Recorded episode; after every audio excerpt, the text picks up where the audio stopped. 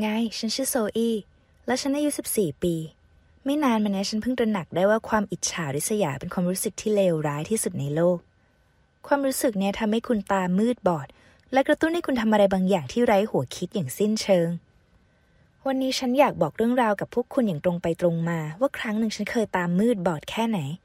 ทั้งพ่อและแม่ของฉันเป็นสูตินรีแพทย์ที่ประสบความสำเร็จ และทั้งคู่ยังรักงานที่ตัวเองทำมาก ถึงพ่อและแม่ของฉันจะรักเด็กๆ แต่ก็เกิดขึ้นได้เฉพาะกับเด็กคนเดียว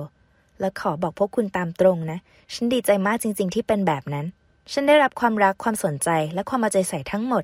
แต่แล้วก็กลายเป็นว่าความสงบสุขของฉันไม่ได้คงอยู่ตลอดไป วันหนึ่งคุณพ่อคุณแม่ของฉันเรียกฉันไปที่ห้องครัว โดยที่ฉันไม่รู้สาเหตุ แล้วบอกว่ามีเรื่องเซอร์ไพรส์ที่น่าทึ่งที่สุดให้ฉัน แน่ล่ะฉันตื่นเต้นขึ้นมาจริงๆ แทบไม่รู้เลยว่าเซอร์ไพรส์เนี้ยจะเปลี่ยนแปลงชีวิตของเราไปตลอดกาลพ่อแม่ฉันบอกว่าพวกเขาจะรับอุปการะเด็กคนหนึ่ง เด็กพิเศษ ตอนนั้นฉันรู้สึกเหมือนถูกอะไรสักอย่างแทงข้างหลังทำไมกันน่ะ แค่ฉันยังไม่พออีกเหรอ ฉันไม่เข้าใจเลยว่าเกิดอะไรขึ้นกันแน่ ปรากฏว่ามีเด็กเกิดใหม่ ถูกทิ้งไว้ที่แผนกเด็กเกิดใหม่ในโรงพยาบาลที่พ่อและแม่ของฉันทำงาน แม่เขาทิ้งไป เพราะเขาเกิดมาพร้อมกับภาวะดาวซินโดรม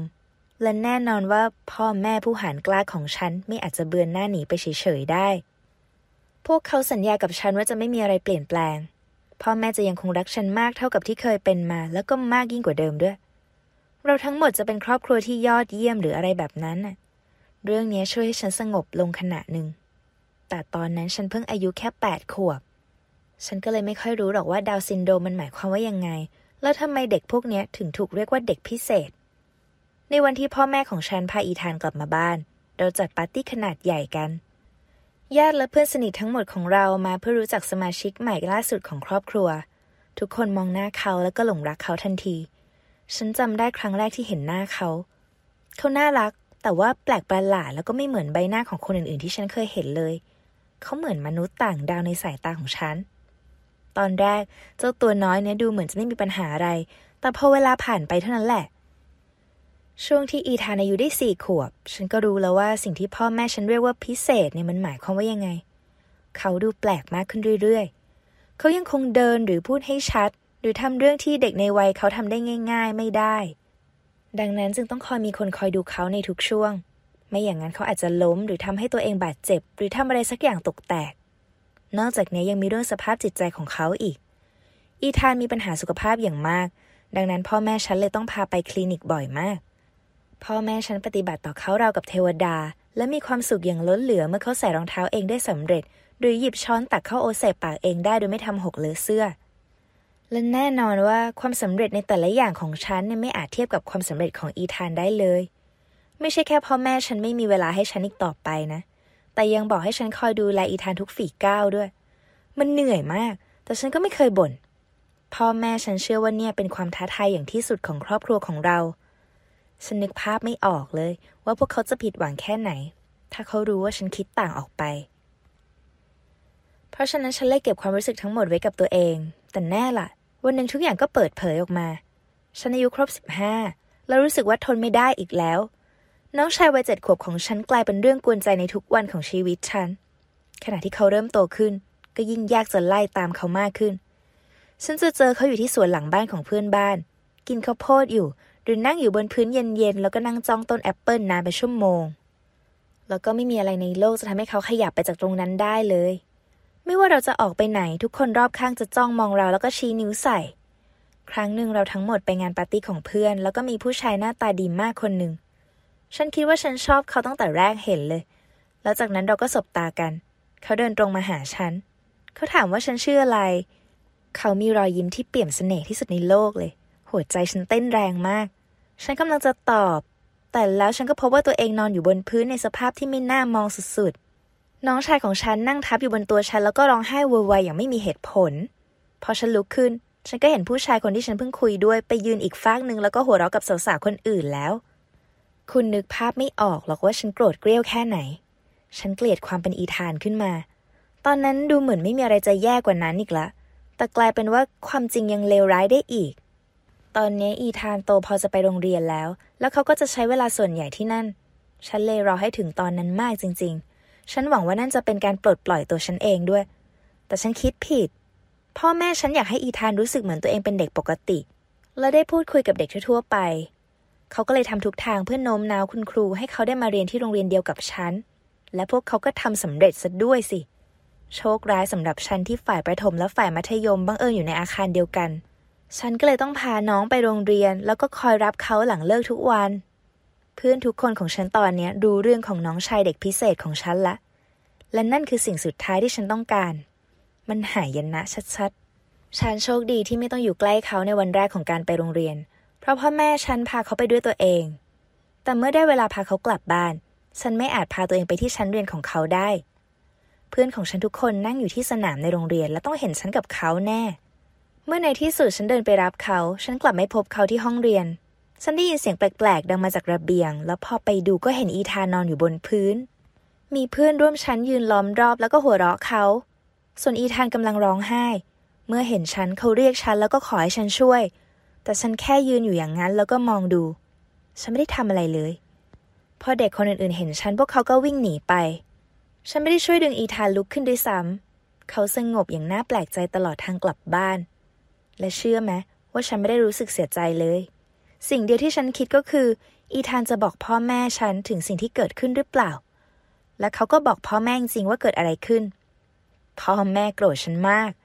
พวกเขาไม่อยากเชื่อเลยว่าลูกสาวของพวกเขาจะทำตัวแย่ได้ขนาดเนี้ย ตอนนี้ฉันเลยทำให้พ่อแม่ผิดหวัง ทั้งหมดเนี้ยยิ่งทำให้ฉันเกลียดน้องชายของฉันยิ่งขึ้น เขาเอาพ่อแม่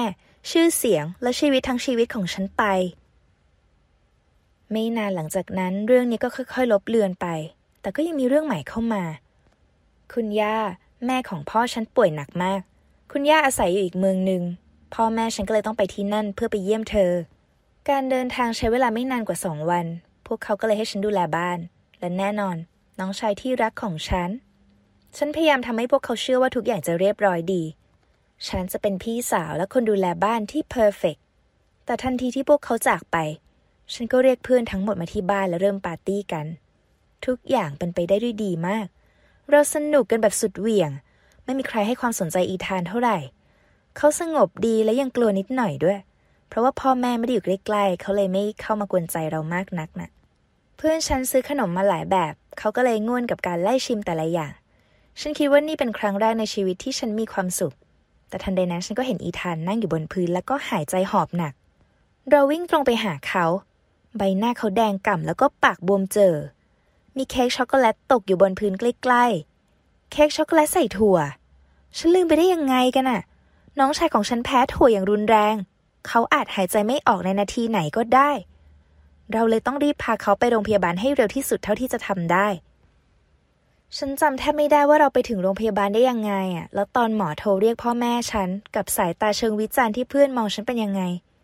โชคดีที่อีธานรอดชีวิตมาได้ ฉันแค่นั่งอยู่ในห้องที่โรงพยาบาล รอคอยความโกรธเกรี้ยวของพ่อแม่ เมื่อพวกเขามาถึง อีธานเพิ่งฟื้น พวกเขาถามว่าเรื่องพวกนี้เกิดขึ้นได้ยังไง หัวใจฉันหล่นวูบ แล้วอยู่ๆเขาก็พูดว่า ผมเจอถั่วอยู่ในตู้ก็เลยกินเข้าไป ขอโทษฮะแม่ ฉันพูดไม่ออก เด็กน้อยคนนี้รู้แน่นอนว่าเกิดอะไรขึ้น เขารู้ด้วยว่าฉันปฏิบัติกับเขายังไง แต่เขาไม่ได้แฉฉัน เขามีจิตใจใส่ซื่อบริสุทธิ์ แล้วฉันทำอะไรลงไปอะฉันร้องไห้โฮแล้วก็บอกความจริงทุกอย่างกับพ่อแม่ไปตามตรง ฉันยังร่ำร้องบอกเหตุผลทุกอย่างและความคิดที่ฉันมีตลอดหลายปีที่ผ่านมาออกไปด้วย ฉันรู้สึกรังเกียจตัวเอง แล้วก็คิดว่าตัวเองไร้ประโยชน์สิ้นดี แน่นอนว่าพ่อแม่ฉันช็อกไปเลย แต่ฉันไม่ได้เห็นปฏิกิริยาอย่างที่คาดไว้นะ พ่อฉันกอดฉันอย่างอบอุ่น แล้วก็ถามว่าอยากจะออกไปเดินเล่นกับเขาไหม ตอนแรกพ่อแค่เงียบ จากนั้นพ่อก็บอกว่าพ่อเข้าใจว่าลูกรู้สึกยังไงโซอี้ ถ้าเพียงแต่ลูกจะรู้ ตาพ่อแดงก่ำเขาเกือบร้องไห้ล้วซึ่งไม่ใช่เรื่องปกติสำหรับเขาเลย แล้วก็ทำให้ฉันกลัวไปด้วย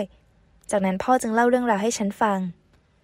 พ่อเล่าให้ฉันฟังว่าครั้งหนึ่งเขากับแม่เคยทำความผิดพลาดที่ใหญ่หลวงที่สุดในชีวิต ฉันไม่ใช่ลูกคนแรกของครอบครัว พ่อแม่ฉันเริ่มคบกันตั้งแต่มัธยม และแม่ฉันก็เกิดท้อง พวกเขาเพิ่งอายุ 17 แล้วก็กลัวแทบแย่ แม่ฉันให้กำเนิดเด็ก แต่ปรากฏว่าทารกคนนั้นเป็นเด็กพิเศษ ลูกสาวของพวกเขาเป็นดาวซินโดรมพ่อของฉันบอกว่าพวกเขาไม่พร้อมจะรับมือกับเรื่องนี้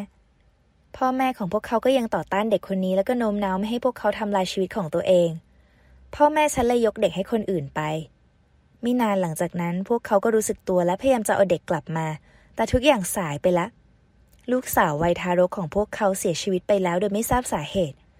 พ่อแม่ของฉันไม่เคยยกโทษให้ตัวเอง หรือข้ามผ่านโศกนาฏกรรมครั้งนั้นไปได้เลยตอนนั้นเองที่พวกเขาตัดสินใจจะเป็นสูตินรีแพทย์ เพื่อชดเชยกับสิ่งที่พวกเขาทำลงไป นั่นจึงเป็นเหตุผลที่พวกเขารับอุปการะอีทาน ฉันแทบจะไม่หายใจตอนได้ยินพ่อเล่า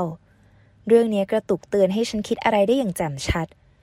ฉันได้รู้ว่าทุกคนก็มีความผิดพลาดที่เก็บซ่อนไว้ กระทั่งคนที่ดูเหมือนจะสมบูรณ์แบบและชีวิตประสบความสำเร็จอย่างพ่อแม่ฉัน ไม่มีใครสมบูรณ์แบบและไม่เคยทำเรื่องผิดพลาด แต่อยู่ที่ว่าคุณจะตระหนักถึงความผิดพลาดนั้น แล้วก็พยายามเป็นคนที่ดีกว่าเดิมไหม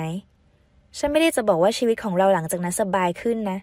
การจัดการกับอีธานก็ยังคงเป็นเรื่องยากสำหรับฉัน เพราะฉันไม่ใช่แม่พระ แต่ฉันก็เริ่มยอมรับได้แล้ว แล้วก็มีความสุขได้ ฉันยังมีความเห็นอกเห็นใจแล้วก็รักน้องชายฉันมากขึ้น รวมทั้งเข้าใจพ่อแม่กว่าเมื่อก่อนด้วย บอกฉันถึงความผิดพลาดที่เลวร้ายที่สุดที่คุณเคยก่อในชีวิตทีสิ